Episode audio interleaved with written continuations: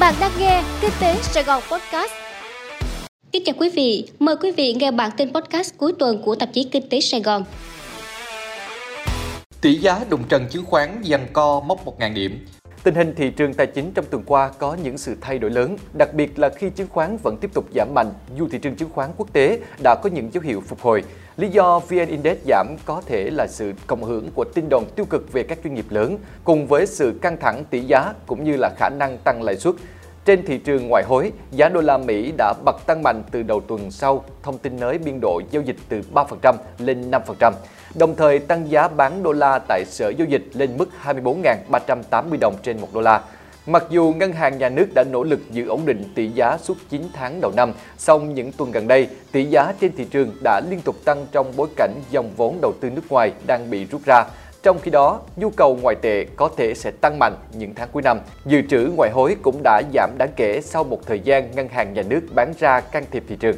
Tỷ giá tăng mạnh sẽ tác động nhiều chiều đến tình hình kinh tế trong nước, bao gồm cả nhập khẩu, xuất khẩu, lạm phát, lãi suất, vay nợ nước ngoài, vốn đầu tư gián tiếp và thị trường chứng khoán. Trong đó, thị trường chứng khoán đã có những phản ứng tức thời khi trải qua tuần giao dịch kém tích cực. Chỉ số VN Index đã mất mốc hỗ trợ 1.000 điểm ngay phiên mở cửa tuần này và về giao dịch quanh mức 980 điểm. Việc tỷ giá căng thẳng đã khiến khối ngoại quay đầu bán ròng mạnh trong tuần, kéo theo các chỉ số chứng khoán giảm điểm sâu. Thậm chí tuần qua, thị trường chứng khoán Việt Nam là một trong những thị trường giảm mạnh nhất trên thế giới. Tuy nhiên, hai phiên cuối tuần thị trường bất ngờ tăng hơn 30 điểm, giúp VN Index giành lại mốc 1.000 điểm đã bị mất hồi đầu tuần. Giá bất động sản tăng ảo, người mua nhà để ở vẫn khó khăn. Tổng kết 9 tháng đầu năm, Bộ Xây dựng cho rằng thị trường bất động sản vẫn tiếp tục với những yếu tố gây bất ổn, cơ cấu hàng hóa bất động sản chưa phù hợp với nhu cầu thị trường, thiếu trầm trọng nhà ở xã hội và nhà ở thương mại giá rẻ. Báo cáo của Bộ Xây dựng cho biết, đến nay cả nước có khoảng 400 dự án nhà ở xã hội, nhà ở công nhân với tổng quy mô xây dựng hơn 450.000 căn đang triển khai đầu tư. Trong đó có 245 dự án nhà ở xã hội, nhà ở công nhân quy mô 300.000 căn hộ đang trong trạng thái chờ thực hiện thủ tục đầu tư và 156 dự án quy mô gần 157.000 căn hộ đang đầu tư xây dựng. Thời gian qua đã xuất hiện tình trạng các sàn giao dịch bất động sản cấu kết với nhau để ôm hàng, tạo sóng, thổi giá gây sốt ảo để ăn chênh lệch, làm nhiễu loạn thị trường. Giá bất động sản tăng cao gây khó khăn cho những người mua có nhu cầu ở thực. Cả quý 3 năm 2022, không có dự án nhà ở thương mại nào được cấp phép mới. Trong số trên, 3.600 sản phẩm mở bán trong quý 3, căn hộ giá khoảng 2 tỷ đồng chỉ chiếm 12%, trong khi số lượng căn hộ giá trên 4 tỷ đồng chiếm tới 85%. Điều đáng nói là tỷ lệ hấp thụ phân khúc bình dân luôn ở mức cao trên 85%. Thực tế này cũng được Hiệp hội Bất động sản Thành phố Hồ Chí Minh phản ánh qua báo cáo thị trường 9 tháng của mình. Theo hiệp hội này thống kê, nhà ở vừa túi tiền, nhà ở bình dân có giá dưới 2 tỷ đồng một căn hay dưới 30 triệu đồng một mét vuông đến năm 2021 và 9 tháng đầu năm 2022 đã không còn. Đã xuất hiện tình trạng giá nhà tăng liên tục trong 5 năm gần đây, giá nhà bình dân cũng đã cao hơn khoảng 20 lần mức thu nhập trung bình của xã hội. Vì vậy, người có thu nhập trung bình ở đô thị ngày càng khó có cơ hội sở hữu nhà ở nếu nhà nước không có chính sách hỗ trợ. Giải ngân chậm, nhiều cơ quan xin trả lại hàng ngàn tỷ đồng vốn đầu tư công.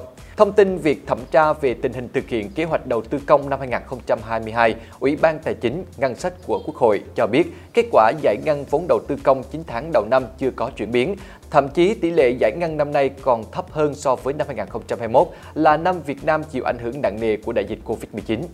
Một số bộ, cơ quan trung ương, địa phương xin trả lại hàng nghìn tỷ đồng vốn đầu tư công thuộc kế hoạch vốn năm 2022 do không có khả năng giải ngân. Có 39 trên 51 bộ, cơ quan trung ương và 22 trên 63 địa phương có tỷ lệ giải ngân nguồn vốn trong nước nằm dưới mức trung bình của cả nước là 46,7% tính tới hết tháng 9 năm 2022. Trong đó có 14 bộ, cơ quan trung ương và một địa phương có tỷ lệ giải ngân dưới 20% kế hoạch Thủ tướng giao. Bộ Lao động Thương binh và Xã hội đã đề nghị trả lại 173 tỷ đồng, tương đương 26% kế hoạch được giao. Ủy ban dân tộc đề nghị trả lại 52,7 tỷ đồng, tương đương 97,6% kế hoạch được giao. Giải ngân vốn nước ngoài 9 tháng đầu năm cũng chỉ đạt 19,03% so với kế hoạch Thủ tướng giao. Bộ Y tế đã có công văn xin điều chỉnh giảm kế hoạch giải ngân vốn nước ngoài năm 2021 với 536 tỷ đồng. Bộ Giáo dục và Đào tạo đề nghị giảm 589 tỷ đồng, Bộ Xây dựng đề nghị giảm 167 tỷ đồng, Bộ Khoa học Công nghệ đề nghị giảm 141 tỷ đồng, Văn phòng Trung ương Đảng đề nghị giảm 31,8 tỷ đồng. Với bối cảnh trên, Ủy ban Tài chính Ngân sách lưu ý tình trạng chậm giải ngân các dự án sử dụng vốn ODA đã kéo dài nhiều năm qua. Với năm 2022, việc 9 tháng mới giải ngân được 19,3% là rất thấp. Vậy nên cơ quan này đề nghị chính phủ đánh giá kỹ, phân tích rõ nguyên nhân để khắc phục kịp thời. Có thể dùng căn cước công dân để làm thủ tục check-in nhanh tại sân bay.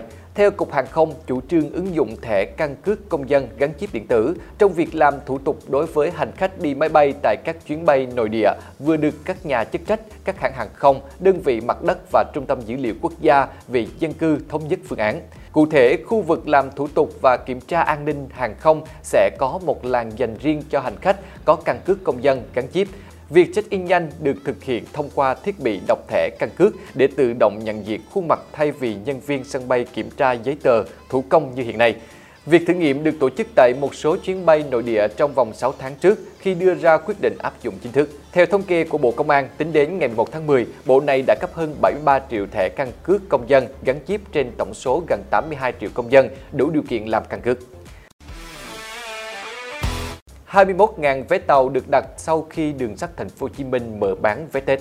Ngày 25 tháng 10, công ty cổ phần vận tải đường sắt Sài Gòn chính thức mở bán vé tàu Tết Quý Mão 2023 tại các ga, quầy vé và nền tảng ứng dụng của ngành. Trong ngày đầu tiên, hệ thống ghi nhận có hơn 21.000 vé tàu được đặt, chiếm khoảng 12% số chỗ cung ứng. Năm nay, ngành đường sắt sẽ cung ứng 356 chuyến với hơn 176.000 chỗ. So với Tết năm 2022, tăng 67.000 chỗ và giảm 118.000 chỗ so với Tết năm 2021. Tuy nhiên, do tác động của giá dầu, nhiên liệu tăng cao nên giá vé tàu Tết 2023 sẽ tăng từ 1 đến 6% so với cùng kỳ Tết Nguyên đán 2022. Cụ thể, giá vé cao nhất ở giường nằm tầng 1 chiều thành phố Hồ Chí Minh đi Hà Nội là 2,7 triệu đồng, ngồi cứng có máy lạnh có giá 1,3 triệu đồng. Theo công ty vận tải đường sắt Sài Gòn, về quy định thời gian đổi trả vé, công ty quy định vé cá nhân là trước giờ tàu chạy ghi trên vé 24 giờ trở lên, vé tập thể thì trước giờ tàu chạy ghi trên vé 48 giờ trở lên. Quý vị vừa nghe xong bản tin podcast cuối tuần của tạp chí Kinh tế Sài Gòn. Cảm ơn sự chú ý lắng nghe của tất cả quý vị. Xin chào và hẹn gặp lại quý vị trong bản tin podcast ngày mai.